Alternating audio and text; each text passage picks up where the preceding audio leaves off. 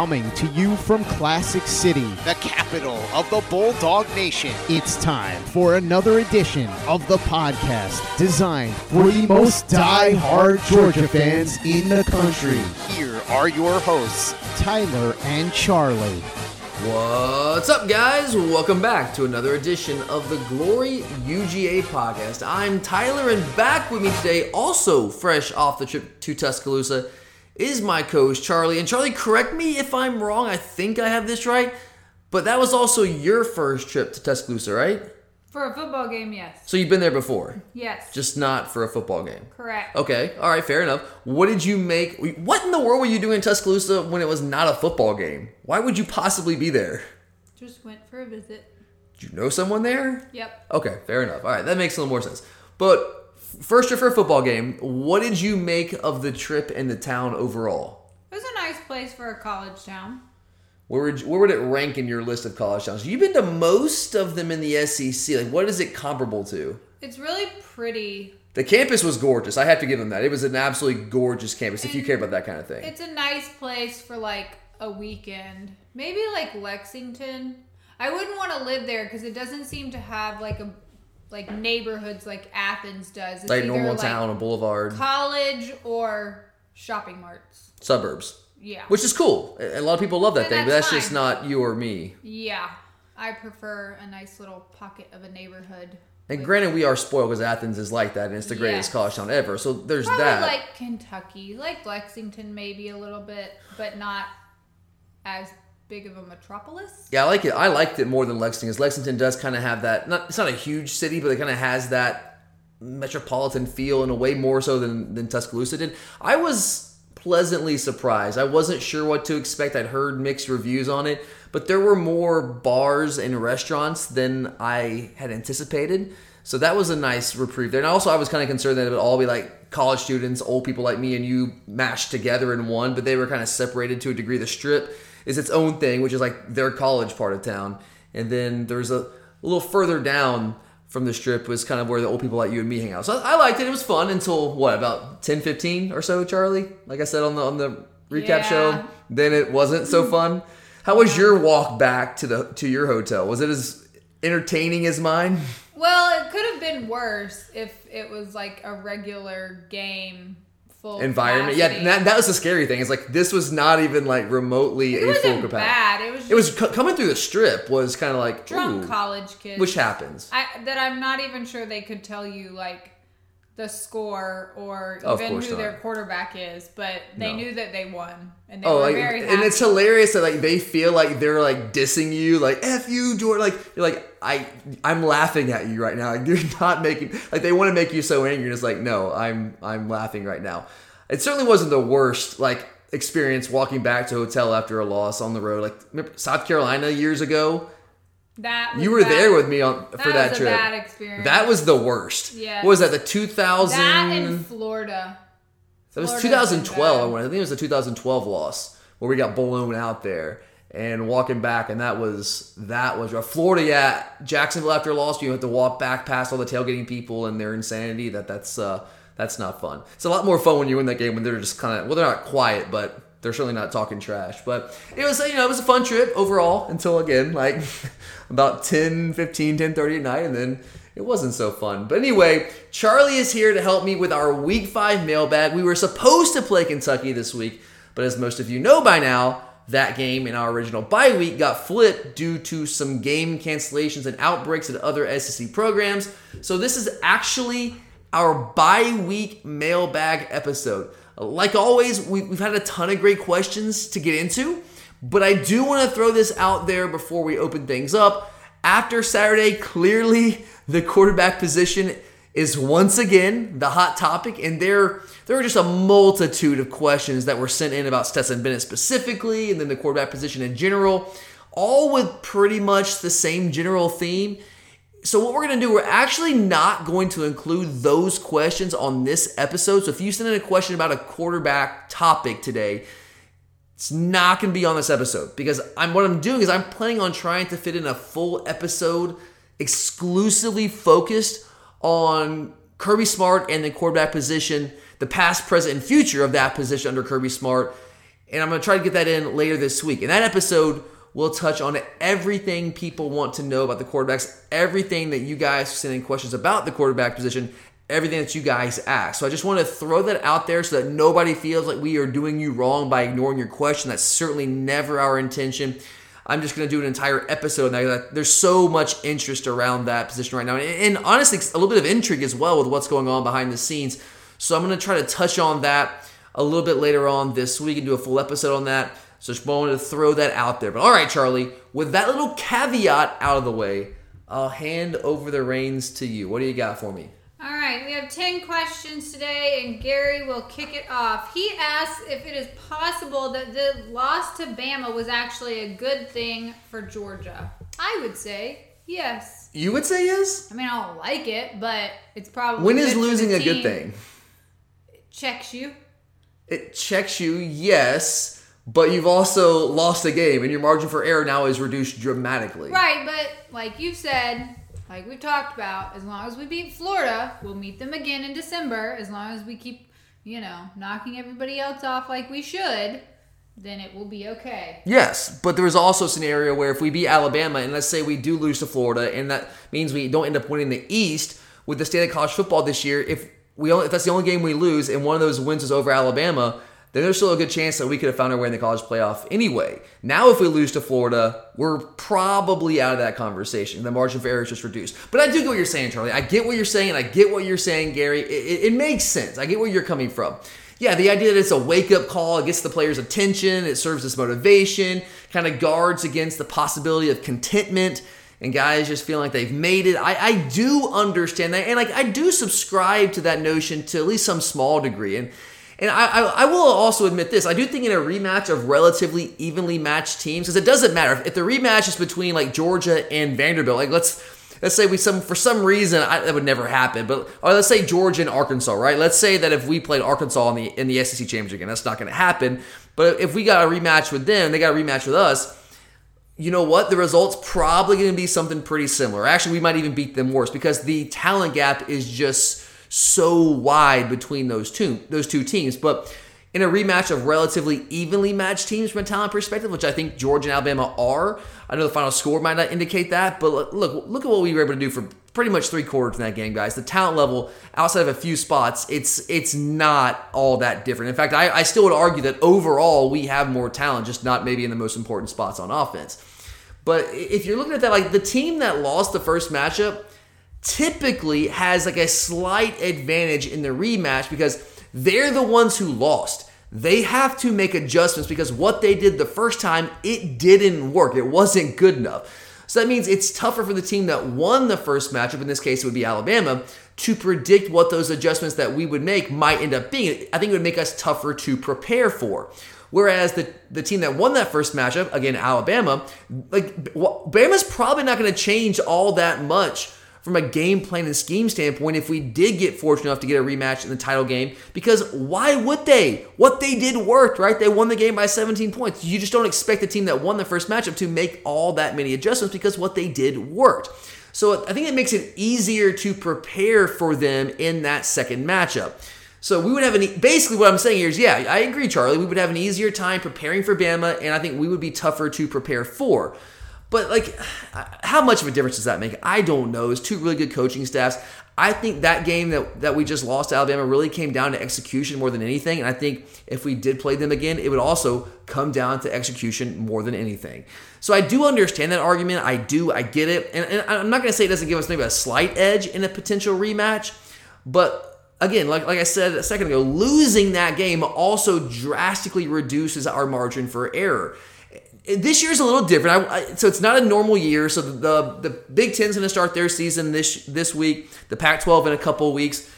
But I'm not convinced that even Ohio State, as good as they're probably going to be, I'm not convinced they're going to be able to get in because they don't have as many data points. They're not playing as many games. If they happen to to get a game canceled, because the Big Ten and the Pac-12 their protocols are very, very strict. So I'm not sure they're going to be able to get all their games in, and they have no bye weeks built in. So who knows? Maybe this is the year, even if we do lose two games, if those games are to Florida and Alabama, maybe we do find a way to sneak in that number four spot. Highly unlikely, because that would probably mean there's going to be three SEC teams, but the Big 12 right now is not looking so great. We'll see what happens with Ohio State and Oregon. I think probably the two the only two contenders from the Big Ten and Pac-12 respectively. But look, I mean, two losses, it's still going to be tough, even in this odd, weird COVID ravaged year. It's still going to be very, very difficult. So I don't know, just like when you reduce your margin for error that much, like, like to win the East, we were always going to have to beat Florida. But like there was a world where if we had beaten Alabama and we lose to Florida, even though we might not win the East, there's still a chance for us to get in the college football playoff. If you lose two games, that just becomes so much more difficult. I mean, in, in fact, it's unprecedented in the college football playoff era. Maybe it could happen, but right now it has not happened, and I just don't know if I would want to hold my breath hoping that the committee would give us the benefit of the doubt in this season. So I don't know. I, I would probably lean towards it's probably not a great thing. I get the argument why it might be good for us, and I, I maybe I subscribe to a little bit, but all in all, I'm going to say no. Losing is never really a great thing. Okay. Next up, sticking with the Bama game, Alexander asks, Do you think we should have run the ball more? He goes on and states that we were having great success gashing them in the run game, and knowing his limitations, it seems like a bizarre choice to have Bennett throw the ball 40 times. What are your thoughts? Yeah, 100%, man. A thousand percent, a million percent. Yeah, we absolutely should have run the ball more than we did in the second half. And we were getting movement. I, I, I laid this out and mentioned this on the recap show, but I'll say it again. We got movement up front. Our offensive line, I don't want to say was dominating the Alabama defensive front, but we were certainly being very productive running the football when we did run it. Zamir White was averaging 5.7 yards a carry. Milton averaged 7.3. And Kenny McIntosh in two carries averaged six yards per carry. But they only had 18 carries combined. And most of those came in the first half. That's just not good enough. I will, however, defend Monken by saying, like, when your wide receivers are getting separation all night long and you've done a great job scheming them open like he did with motion and formations, and you like your matchups, which I told you guys coming into that game, I liked our matchups, and clearly so did Todd Monken. When, when all that's the case, it's really tough to not call those plays because those plays were there for the taking. Now, saying that, you also can argue that you have to also account for the fact that you have a quarterback with some serious limitations. And you also have to look at that game in particular when you get in the second half that Stetson was not seeing the field particularly well. He was locking onto receivers. We've seen that from him in spots in, in, in the first three games, but not nearly to the degree that we saw it against Alabama on Saturday night. But I mean, again, to defend Todd Monken, Stetson has shown the ability to make those reads and make those throws. He just didn't do enough of it in that game against Alabama. And I don't know what to make of that. We saw him do some things far more often from a negative standpoint than what we'd seen from him the first couple games. Not saying he was perfect against Arkansas and Auburn and Tennessee. He made some mistakes in those games. He just made a lot more of them. The mistakes we saw in isolated spots in those first three games, we saw a lot more of them against Alabama, where he's missing open receivers, he's not seeing them, he's forcing the ball into really tight windows, in contested throws that obviously he got away with a couple times early in the year. He did not get away with them against Alabama. He got away with with one or two horrible decisions, but a couple of them he did not get away with them. And that's ultimately, I mean, he was not the only reason we lost that game, but Stetson Bennett's play was certainly a major contributing factor. So I think you can make the argument that even though guys are getting open, you're scheming them open, you like the matchups, your quarterback just wasn't he wasn't having his A game. He did not bring his A game. He wasn't playing well. He wasn't seeing the field well. So maybe you should have compensated for that by running the football a little bit, a little bit more, especially when we were having as much success as we were. I do think that one thing that I, I would say that I would criticize our offensive staff here, maybe just our staff in general. I think we panicked a little bit once Bama took the lead, and we felt like we had to match them. I went back and looked up each play that we ran after Alabama took the lead in the late in the third quarter. We ran the ball three times three times out of 17 plays after Alabama took a 27 24 lead with four minutes to go in the third quarter. And two of those drives resulted in interceptions. That's not good enough. I'm not saying if we would have run the ball five or six more times that we definitely would have won the game, but I do think it would have helped us out. And I don't think that we would have lost by 17 points if that was the case. So, yeah, I absolutely think we should have run the ball more. And I think that Todd Monken, when he looks back at this game and does some self scouting, some self evaluation. I think that he's going to realize that. And go back to that, that first question hey, is losing Bama maybe a good thing? Well, maybe, and this is maybe one of those arguments that maybe it was a good thing. Not only with the will get the players' attention, but it also gets the coaches' attention. They realize they got to go back to not necessarily the drawing board completely, but they've got to evaluate themselves a little bit more critically and hopefully make some corrections themselves. And I think hopefully that's one thing that we'll see from Todd Monken moving forward if we're having that kind of success run the football. And Charlie, before we move on to our next question, I do just want to quickly remind everyone about our friends at MyBookie. Between the NFL, college football, the World Series, there's no shortage of games to watch with thousands of lines available on all your favorite sports and events. You can turn your game day into payday with MyBookie. If you're the type of guy who likes to back the big favorites, you can do what I do and put a couple in on a parlay for a bigger payout. Not only do parlays make meaningless games exciting, I was in Tuscaloosa last weekend at a sports bar for the game, guys, and I was watching games that normally I wouldn't have really any rooting interest in, and I was going crazy about them because I bundled a couple of them that I felt really good about. Some of the picks that I told you guys about on our pick show last week and put them together in a parlay, and I actually hit it. I had a 14 parlay and hit it on Saturday. So MyBookie was good to me last weekend, and it can be good to you guys as well. Game spreads, championship futures, and player prop bets. It's never too late to get in on the action and start turning your knowledge into actual cash in your wallet. All you gotta do is sign up at MyBookie today, and when you do, use our promo code OVERTIME to claim a deposit match, dollar for dollar, all the way up to a thousand large. It's a bonus designed to give you a little bit of help and just a little bit of a head start on your winning season. Again, that's promo code OVERTIME for you to claim your bonus when you make your first deposit. Sign up today to begin your winning season exclusively at MyBookie. Okay.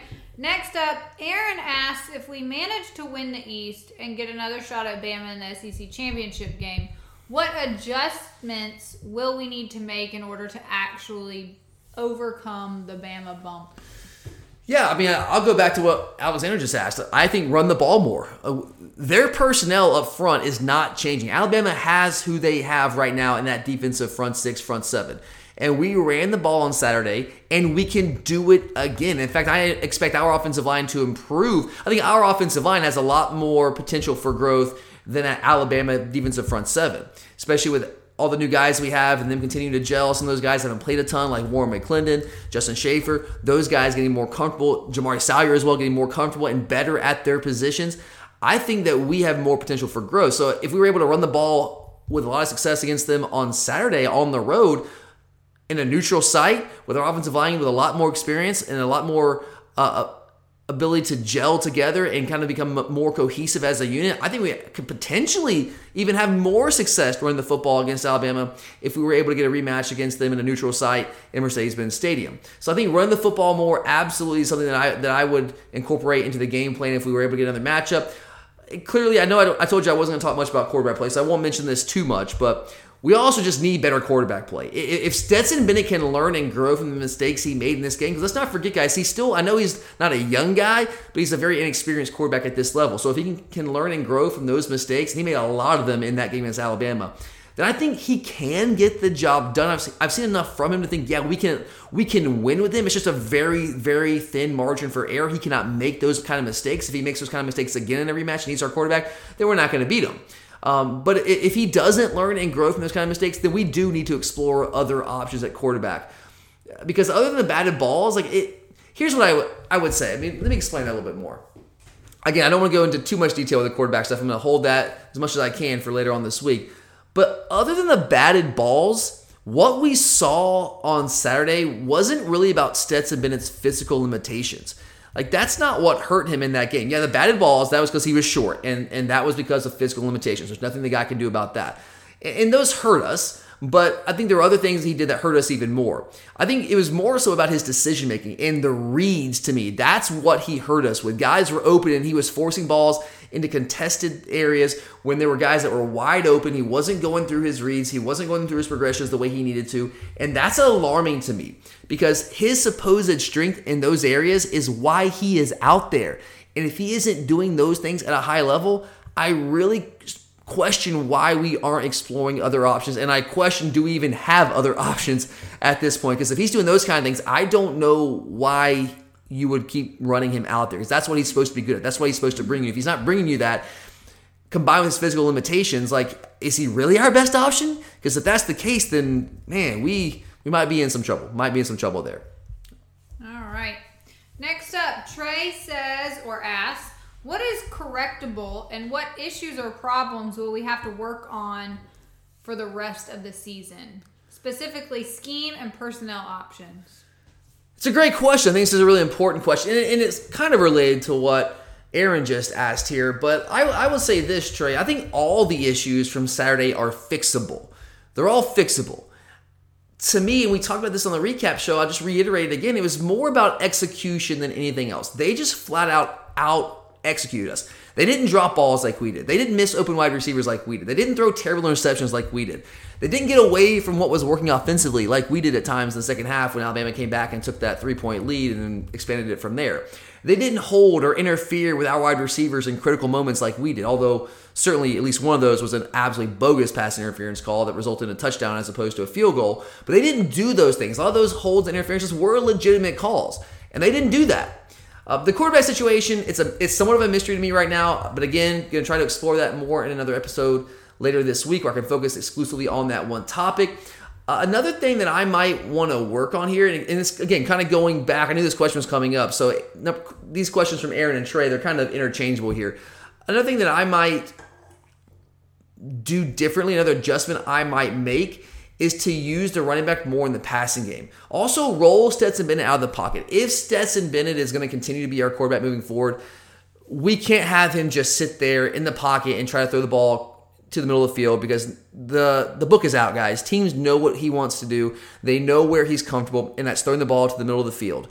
And you saw what Alabama did, and we're going to see a lot more of that the rest of the year. They're going to sit there and they're just going to put their hands up, read his eyes, and just bat those balls down because the guy is five foot ten. That's going to happen. You got six foot three, six foot four, six foot five defensive lineman, and a five ten quarterback. Yeah, they're going to time that and they're going to bat those balls down. Some are going to result in interceptions. Some are going to be situations where you have a, an easy first down, a big play opportunity there, and that play doesn't happen because Stetson's too short. So what are we going to do to counter that? Well, we're going to have to move the pocket. We're going to have to roll Stetson out of the pocket a little bit more. Now, that creates own issues because teams can adjust to that as well, but we cannot just let him sit there in the pocket all game long and have those balls batted down. That Because that's going to continue to happen.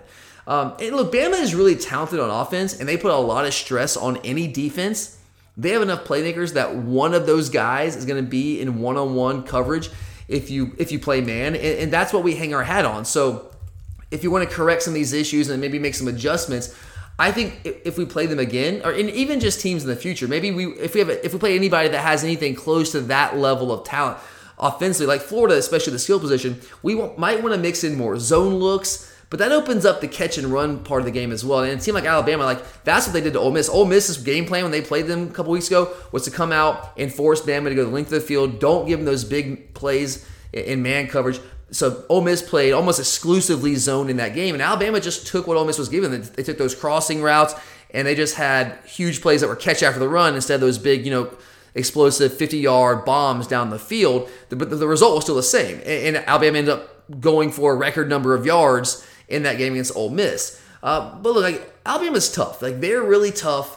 Um, but look, defensively, we just need to find a way to get a few stops, like we did in the first half. Like those first 10 possessions, like I laid out in the recap show, we forced those that, that team to punt. That offense, that elite offense, we forced them to punt on four consecutive possessions in the first half. I don't know if there's another defense in America that's going to be able to do that to Alabama.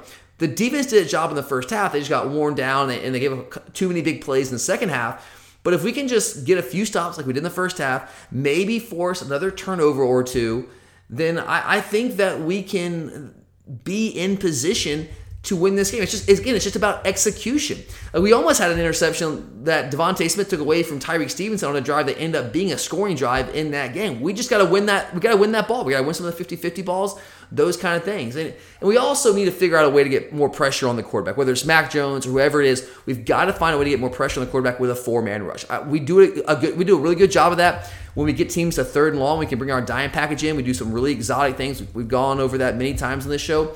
But on standard downs, first and second down, we've got to figure out a way to generate more pressure on the quarterback. And right now, I don't know if we have the personnel to do, to do that. I don't know. Maybe we need to explore putting Adam Anderson on the field a little bit more in some of those situations because he is a, he's a dynamic pass rusher. The guy only had three snaps in that game. That's one thing that's got to change. That guy's our most dynamic pass rusher by far right now. And he only got, I think it was three snaps against Alabama. That's not enough. And I know Jermaine Johnson came back and he was he was playing this game, so he ate he ate into Anderson's snaps. But the way Anderson's playing and our inability to get pressure on the quarterback with a four man rush, I think we need to at least explore the idea of putting him out there a little bit more in some of those standard down situations. I know he's undersized. I know that opens you up to the run. But if we don't if we don't affect the quarterback, especially if we ever if we get a rematch with Alabama, or it, it, let's say Florida as well. Like if we play in Florida and we let Trask sit there, sit back there all day, free to make whatever throw he wants to make, then he's good enough to carve us up with Kyle Pitts and Kadarius Toney, those kind of guys. So we've got to find a way to get pressure with four man rushes on standard downs. As if not, then I don't know if we're going to win the games that we need to win to get back into into contention for a college playoff spot. All right. Next up, our good friend Cliff wrote in that Bama won the line of scrimmage similarly to what happened at Auburn back in 2017. That was a cold, brutal night. That was a terrible night. Like one of the worst football experiences ever. It was cold. It was it was windy. So windy. And we just It felt like it was like minus 25 degrees. And we just got our butts handed to us. Yeah. So he wants to know or how UGA will respond because the rematch with Auburn in the SEC championship was totally different and we shut them down from the get go. So how will UGA respond if we meet Bama again at Mercedes Benz in December? Yes, it'll still be in December. December 19th I think, is what it's scheduled for right now. I think we will respond well. Like this, this is kind of something I laid out on the recap show. Like this is not new territory for us. This is three years running now. We're going into the bye week we either get blown out or lose a game that we had no business losing to. We got blown out by LSU two years ago. We lost at home to a terrible South Carolina team last year, a team that ended up with a losing record. And like I technically, I guess a 17 point loss is a blowout loss. I don't feel like we got blown out in that game. That I don't think that final score is indicative of actually what transpired throughout that entire game.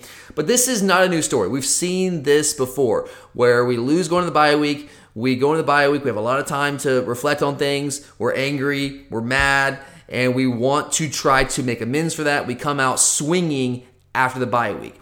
And I expect that to be the case again. Kirby Smart's a master motivator. Our guys are they have a lot of pride. They want to win. They want to be good. And I fully expect us to respond the right way. I actually wish we were still playing Florida out of the bye week because that would be a, a really great game to come out swinging with. Now, I expect us to come out swinging against, against Kentucky and do the, the next week against Florida as well. But I do think that we will respond well coming out of this bye week. I, I would slightly disagree here though, and I would like I I love you, Cliff. I do, man. I just I don't think that Bama won the line of scrimmage definitively in this game. I actually think we won the line of scrimmage on the offensive side of the ball. I think our offensive line maybe didn't dominate the Alabama defensive front, but I think we more than held our own and actually will give us the edge against that Bama defensive front. I'll give us the edge against that front again if we were able to get a rematch.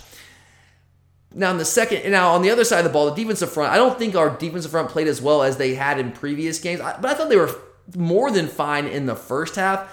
I just thought in the second half we got worn down. And guys, that I told you coming to the game on the preview show, that Tennessee offensive line, they were overrated. This Alabama offensive line is not overrated. I think it's the best offensive line that we'll face all year. And so that certainly has something to do with it. And they're big, strong, physical. And so when you get worn down in the second half, then that becomes a little bit of an issue. Especially like like the linebackers as well, the inside linebackers. We were we rotated some, but Monty Rice didn't play as much as he normally does because he's nursing a foot injury. We'd heard the rumors before before the game that he might not play at all, but he ended up gutting it out. So kudos to to Monty for gutting that one out. But Quay Walker and Kobe Dean had to play a lot more snaps than they were used to because Monty just couldn't go a full game. He just couldn't play it. I mean, he, he did everything he possibly could, but you could tell he was not 100%. So I think that certainly impacted us as well. But I, I, think our offensive line won the matchup with the Bama defensive front, and I would say that their offensive line probably had a slight advantage and, and took that matchup with, with our defensive front, which you know is going to hurt the pride of our defensive front, and they're going to come out if we are able to get a rematch and try to make amends for that. But I just don't know if they, uh, if Bama just completely definitively won the line of scrimmage in that game. I think maybe on the on their off with their offensive line versus our defensive front, which shouldn't happen, but I think our offensive line held their own. All right. Jamie wants you to talk about the running backs. He asks, "Is it time we get Milton more touches?" I think so, yes, and we've started to see more of that the past couple of weeks. Eh, I, I, I am ready to say this right now. I, I wasn't ready to say it a week ago. I think I am now. And this is not a knock on Zamir White. I love Zamir White. I wish this guy the absolute best. I still think he's a guy that's going to get carries for us and should get carries for us. But right now, I think that Kenny McIntosh and Kendall Milton are our two best pure running backs. I really like what we're able to do with James Cook out of the backfield. I think he deserves some carries as well. I thought, I thought he ran the ball well when he got a few opportunities. He just, just did not get a ton of touches as an actual running back. But I think right now, in terms of just running the football, I think Kenny McIntosh and Kendall Milton are the best two options at this point. Zeus is a really good player, and I think he has a role in this team. He's he's the most physical of all of our backs. He's the one that I trust more to get those tough yards in between the tackles than probably anyone. But at the same time, he has shown zero ability to be explosive in any way. I'm not saying he cannot do it, I just have not seen evidence of it right now. He's just not seeing the holes consistently well enough. And he's, he has improved his lateral agility. He's gotten closer to where he was pre injury, but I just don't think he moves as well laterally as Kendall Milton or Kenny McIntosh. I mean, Milton does concern me in pass protection at times Uh, like any true freshman running back does, and you just don't want to become predictable when he is in the game where teams like, oh yeah, they don't trust him in pass pro, so they're going to run the football when he's in the game. You don't want to become that predictable, so he needs to continue to improve in that part of his game, like all freshman running backs. But Kenny McIntosh, he's the guy. If healthy, and I think he got dinged up. We haven't heard anything definitive on that because it's a bye week, so we didn't, have, we didn't have the Monday press conference. But if he's healthy, He's the guy right now that I like as our number one back. I think he's the most explosive of our backs outside of James Cook. I think he has excellent lateral agility, great vision, great balance. I also think he has some underrated receiving ability. He also runs hard, maybe not as hard and as physical as Zamir White, but I, I don't think he's too far off. I think he runs really hard. And we know how hard Kendall Milton runs. This guy's just bouncing off people. He's also showcased some really great lateral agility, which we talked about when he was coming out of high school. That's one of the biggest, bigger part of his games. There's a lot of consternation with him coming out of high school. Like, oh my gosh, he was timed at a, a four seven at one of these camps. Oh my god, is he really a guy that we sh- that we should be taking? Like, is he going to be an elite running back? And look, guys, elite home run speed, that's great. What's far more important in a running back, in my opinion, is lateral ability and acceleration. He does both those very, very well. And we saw that against against Alabama. He had a nice big run right at the gut. You saw the acceleration. We've seen the lateral agility. He's got a little bit of make you miss ability, just like Kenny McIntosh. So right now, I think those two guys should be our top two running backs, with Zeus getting some carries in the red zone, short yard situations. But I, I don't know if we'll see that. Right now, I think Kirby trust Zamir White a little bit more right now. I think Kirby and Dell McGee, the running back coach, just trust him a little bit more because he's been there longer. He's gotten more carries than these guys. But as the season goes on and these guys get a little bit more experience, it would not shock me. And actually, I would I would rather these guys start to get more carries moving forward over Zamir White. And I got it. I hate. I feel horrible saying that because Zeus has worked so so hard. He's had to overcome so much in his life. But we we got to put the best guys out there. And right now, I just I think Kendall Milton and Kenny McIntosh give us a little bit more than what Zamir White's giving us right now from an explosive standpoint. And we've got to find a way. Charlie, you and I were talking about this over the weekend before the game we've got to find a way to be more explosive in the running game. And, I, and Zamir White's just not giving us that right now. And I think we have a better chance of that based on what I've seen. yes, limited sample size, but I think we have a better chance of that with Kenny McIntosh and Kendall Milton right now. So next up, Brent asks if our problem with losing to Bama is just a mental issue or Bama has a mental edge at this point. He says that we can say they're better at certain positions, but we've led every game and we just can't close it out. I get where you're coming from, Brent. It really is hard to make sense of this fact that we have had three consecutive halftime leads against Alabama in the last three matchups, and we have blown each of them late in the game. Um, I get where you're coming from, but personally, I don't really buy it that Alabama just has a mental edge. Like it's a mental block for us. I, I, know that's a popular thing to say in media circles because it's tough to explain it when there's not really like when it, when you can't really find like an X and O explanation. Then you kind of just go to you kind of revert back to that. Well, they just it's it's a mental edge Alabama has. It's a mental block Georgia has. They just can't get over the hump. And, and I get why people would say that because yeah, we we have blown three halftime leads and the perception is nationally whether it's true or not the perception is that we have choked those games away. But I don't think that's the case. Like I, I don't think our guys got tight in this game. I don't think they were intimidated or anything like that. That would indicate that they choked the game away. To me, choking the game is something like that, where you get tight, you get nervous, you get intimidated, and you just you wet the bed. I don't think that's what happened. I think it was simply a lack of execution. We just did not execute as well as they did. And that makes sense, guys, because their offense is a well oiled machine. Our offense, like we've been saying all year, is a work in progress. It's not shocking to me that they were executing offensively at a much higher level than we were. We executed at times, and we, like I said on the recap show, we moved the ball well. When we execute, we do really good things. We're a good offense when we execute.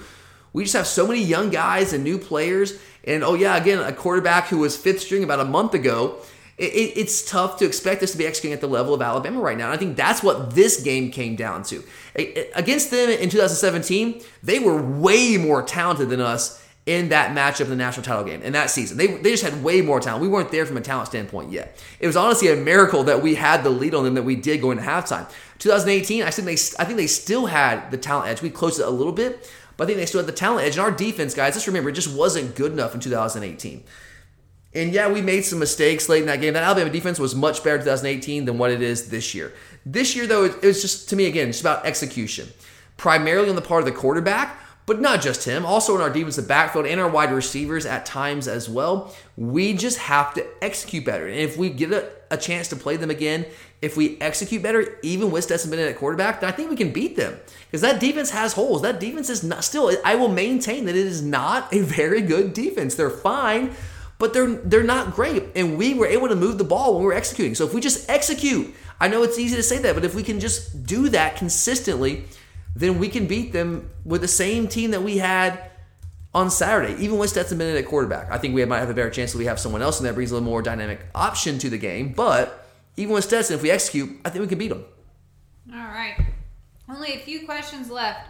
Next up, Christopher asks Do you expect anyone to lose their starting position before the Kentucky game? Should we see anyone starting that hasn't been starting yet? Well, I said I was going to hold the conversation about the quarterbacks till later in the week, and I'm still going to do that. But yeah, I look, I, I I'll start with the quarterback position. I'm not saying definitively that Stetson Bennett is going to lose his job. I don't know that for a fact. I honestly don't even know if the coaches are thinking about that. But I hope they are. I hope the coaches are, at least exploring options at the quarterback position right now and opening up that competition during the bye week. And if Stetson, if they open up the competition and, and they still think Stetson is our best option, at least our best healthy option, because we don't know what's going on with JT Daniels right now behind the scenes, but if that's the case, then I guess we got to roll with it. But we need to give other guys a look, a serious look. Open up that competition during the bye week, kind of like we did after the LSU loss going to the bye week in 2018, where allegedly we opened up the competition again between Jake Fromm and Justin Fields, and Fromm was able to hold him off yet again and came out. He came out swinging and had a great game against Florida. Really was on fire. He was in fuego the rest of the way in 2018. So I don't know. We'll see what happens. I, I, but I would at least explore that option and open up that quarterback competition going into the bye week and, and see who's going to emerge from that competition because you have two weeks basically, at least a full week there to have that competition open, and then a week to get ready for Kentucky. But I would certainly open that up. And then depending on the health of Kenny McIntosh, as we said a couple questions ago, I think Zeus's hold on that number one running back spot might be in danger. I don't know what's going on with Kenny McIntosh. Hopefully, we'll get an answer here at some point this week when we get a chance, when the beat writers get a chance to talk to Kirby. I'm hopeful that someone will ask him about Kenny McIntosh and why he didn't really play in the second half. But if, if he continues to, if he's healthy, continues to play like he has, if Kendall Milton continues to come on and improve in pass pro, like Zeus's hold on that number one running back spot might be a little tenuous right now. I'm, again, I'm not saying for sure, we can't guarantee that, but certainly something to watch. And Tyrique Stevenson on defense the guy is uber talented. I think he's more talented. I know he's more talented physically than what Mark Webb is. But he's having some issues in man coverage right now. And it wasn't just this game. Now, obviously, Alabama's going to give a lot of people issues in man coverage. They gave all of our DBs issues. But this is something that we've seen from Tyrique Stevenson really all year long at this point. But the option that you have behind him is Mark Webb. And Mark Webb, who was our starter last year at Star, has had some of those same issues. So that is a concern for me. That position right there, Tyrique Stevenson or Mark Webb in the slot covering in man coverage. We've just had issues there for about a year and a half now. And I, again, like Tyrique Stevenson, I would say like if we had another option behind him, maybe if Divaad Wilson was still on the team, maybe he would get more of a look. I don't know. but we've got to find a way to improve there. And that's another competition between Stevenson and Webb. I mean, I honestly think that's a competition every week in practice. So I don't know who's going to come out and be the starter at star against Kentucky. I'd still probably put my money on Stevenson. But I think we need to at least give Webb another look because Stevenson right now is just, he's not consistently getting the job done in man coverage. All right, next up, Stubborn Things wants to know how you feel about Monken's play calling now that we are through four games. I love what he's doing. I really, really do. I, I, I know I criticized him a little bit earlier because I do feel like we got away from the run a little too much once Bama came back and took the lead. I feel like maybe we panicked a little bit. It felt like we had to match them. But again, it's tough to not call those plays, to be fair to Monken. It's tough to not call those plays when they've been there all night, when you've schemed receivers open all night long. But at the same time, you have to take into account how Stetson Bennett was playing and the fact that he just wasn't seeing the field very well. So a very slight criticism there. But overall, I love what we're doing offensively. I think he's doing an outstanding job considering what he's working with. Uh, and the guy that was supposed to be a starting quarterback opted out just a couple of weeks before the season. And again, we're working with a quarterback right now who was our fifth string quarterback uh, about a month ago. So you, you factor that in, you got a true freshman wide receiver who started every single game for you. You've got a true freshman tight end who's played a lot for you, started the first game, is still playing a lot for you. We've got some new pieces on the offensive line. We've got uh, a running back situation where Zamir White is, is playing well. He's not playing terribly, but he hasn't been dominant. And so we've got some young guys there getting carries as well. So we just have um, an, a very interesting situation offensively right now where we have a lot of guys trying to learn and grow on the job, no screen practice. All things considered, I think he's done a really good job. I think he's done a great job scheming guys open in the passing game, using formations, using motion to do that. We've we've really detailed that a couple times throughout the season already. I also like what we're doing in the run game. I, I think his his run blocking schemes in conjunction with what, with what Matt Luke's brought to the table is he's certainly involved in that as well. I liked him a lot more than what we saw from James Coley last year, which relied almost exclusively on a zone running scheme. We're seeing some pin and pull stuff that we hadn't seen in a while, which I love. We're seeing some of that ISO type stuff. We're seeing some split zone action. We're, we're a lot more diverse in our running game than what we were last year. And I think that's one of the reasons why we're having a good amount of success running the football. And I wish we would do it maybe a little bit more moving forward, especially when we're having that kind of success in a game of that magnitude. All right. One more question. Sam asks, how do you think the restructuring of Georgia and Florida's schedule will impact the SEC East race? Yeah, so I'm not exactly happy about this at all. I was not happy about it when I got the news on Friday night at dinner. I was not thrilled about that at all. Losing our bye week before Florida through no fault of our own, that sucks. That that really sucks. Like I get that Florida also has a game that week, the week before they play us in Jacksonville, but the fact is they get two of the three weeks before we play them in Jacksonville off. While we only get one of those three weeks off, and the two games we play in that span are both on the road, which further impacts preparation time. And the game, the one game they play of these of this three week span is against Missouri at home. So uh, it certainly gives them an advantage. I think they're going to be the far more rested team in Jacksonville, and the team that had far more time to focus on preparing for our game against them. But it's the hand we've been dealt. We cannot do anything about it. It's just what can happen in the era of COVID. Whining about it will not do any good. I know that's kind of what I'm doing here. I know it's not going to do any good. But it doesn't mean that we that it doesn't suck, because it does. It sucks, and it doesn't mean that I won't say that it sucks, because yes, again, it does. It sucks.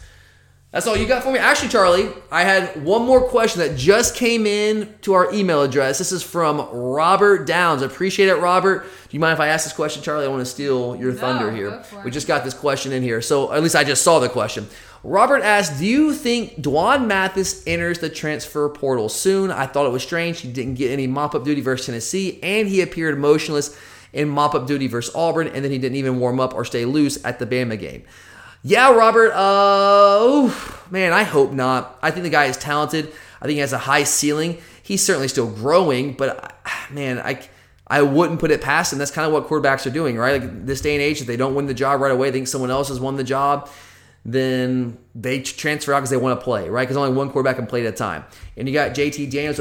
I don't know if he's healthy right now or not. We'll talk about that a little bit later on this week, but he'll probably be on the roster next year. JT Daniels will. You've got Brock Vandagriff, highly rated guy, coming in next year as well. Carson Beck still in the picture. So I wouldn't be shocked if D'Wan Mathis, especially how it, he got pulled pretty quickly in that Arkansas game with a short leash. You don't know if he kind of resents that. You just don't know what's going on in his head. Now, everything Kirby has said is that D'Wan has handled it like a champ and, and just come out and, and handle it the right way and continues to work. And you expect that because from everything I've ever heard about the guy, he's a fantastic young man. You would expect that. But I also wouldn't be shocked at the same time if he did end up transferring. I hope not, because I'm not. I am not ready to give up on D'Wan Mathis. I'm not even ready to give up on, up on him this year. I know he had a really bad first half against Arkansas, but if you go back and watch that game, like we detailed after that game, like yeah, he made some mistakes and he was kind of like a deer in the headlight at times, especially after he got lit up by Bumper Pool on that sideline. But I mean, that was his first collegiate action. You can't expect the guy to be lights out, and there was a reason why we chose him to be the starter coming out of preseason camp. And I, I would certainly not be against entertaining the idea that he's worth giving another shot this season if Stetson Bennett continues to make some of the poor decisions that we saw him make against Alabama. Again, I would open up the quarterback competition and I would give D'Wan Mathis a, a, legitimate chance to prove that he has learned from that Arkansas situation and has continued to work and improve. And if, if that's the case, then I would at least try to work him in potentially into the game a little bit more than, than what he has, which has basically been in nothing but mop up duty. You're right, he got mop up duty against Auburn, but nothing against Tennessee. And I was at the game on Saturday. Charlie, you were as well. Did you see D'Wan Mathis warming up at all? No. Like we saw, it was JT Daniels throwing with He Stetson. chilling. He was chilling. It was it was JT Daniels and Stetson Bennett throwing back and forth, as Curtis mentioned on the recap show, and that's that was the, the case all game long. And I don't again, I don't know like if we're reading too much into that. Like I don't know exactly what that means, but it was certainly interesting. As usually you do see the number one, number two quarterbacks kind of throw in there. You see all quarterbacks trying to get some passes thrown there on the sideline. But you just didn't see Mathis do really any of that. I didn't see him really throw a pass outside of like pregame warms on the field. Again, don't know what that means, but just it was odd. It was different. It was it was strange for sure. But all right, guys, that does it for us here today on the Glory UGA podcast. Appreciate each and every one of you that sent in questions. We love all you listeners, but thank you for all the interaction, guys. Hopefully, we were able to answer all the questions that you guys had that we were not able to cover on the recap show. We only only had an hour to, to record that recap show, so definitely we, we weren't able to get everything we wanted in there. So hopefully we were able to touch on all the things that we missed on this episode. If there's still something that we didn't get to that you want us to answer and you didn't quite get a chance to get your question in, feel free to send those to us throughout this week, and we'll try to get to those questions at some point later on this week. But thanks for listening, guys. We do appreciate it. For Charlie, I'm Tyler, and as always, go dogs.